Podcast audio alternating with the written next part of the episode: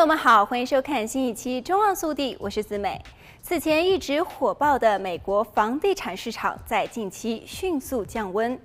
房屋卖家开始紧张起来。房产资讯网站 Realtor 的数据显示，在八月份，每五个卖房者当中就有一个卖家已经降低了自己的挂牌房屋的要价。一年前，这一比例仅为百分之十一。根据美国房地产经济网站 Redfin 报告，在截止八月二十八日的四周之内，平均房屋售价首次低于其挂牌价格，这是最近十七个月以来的第一次。上市房屋的销售速度也完全没有六个月前那么快了。在当时，需求旺盛、供应紧张、竞价大战是常态，卖家往往可以在上市后的一个周末之内就签下合同。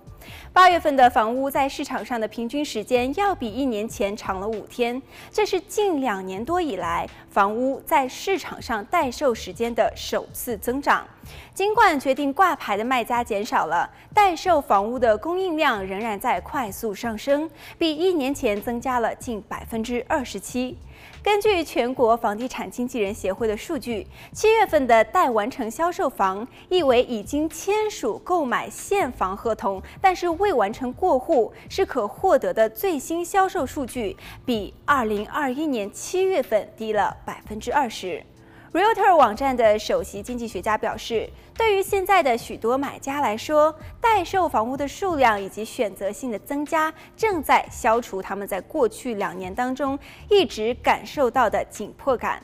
当时的库存非常的稀少，由于这种变化。再加上抵押贷款利率已经变得更高，八月份的购房竞争继续在降温。上市房屋的价格变化趋势表明，购房者正在收紧他们的钱包。根据 Realtor 网站的数据，八月份的挂牌中位价。从七月份的四十四点九万美元降至四十三点五万美元，抵押贷款利率自一月以来一直在上升，并且在六月份创下了最近的高点，然后在七月及八月的大部分时间里略有回落。然而现在它又再次上升，几乎与六月的高点持平。根据看房技术公司 ShowingTime 的数据，看房活动也比年初下降了百分之九，而在去年的同期则是增长了百分之十一。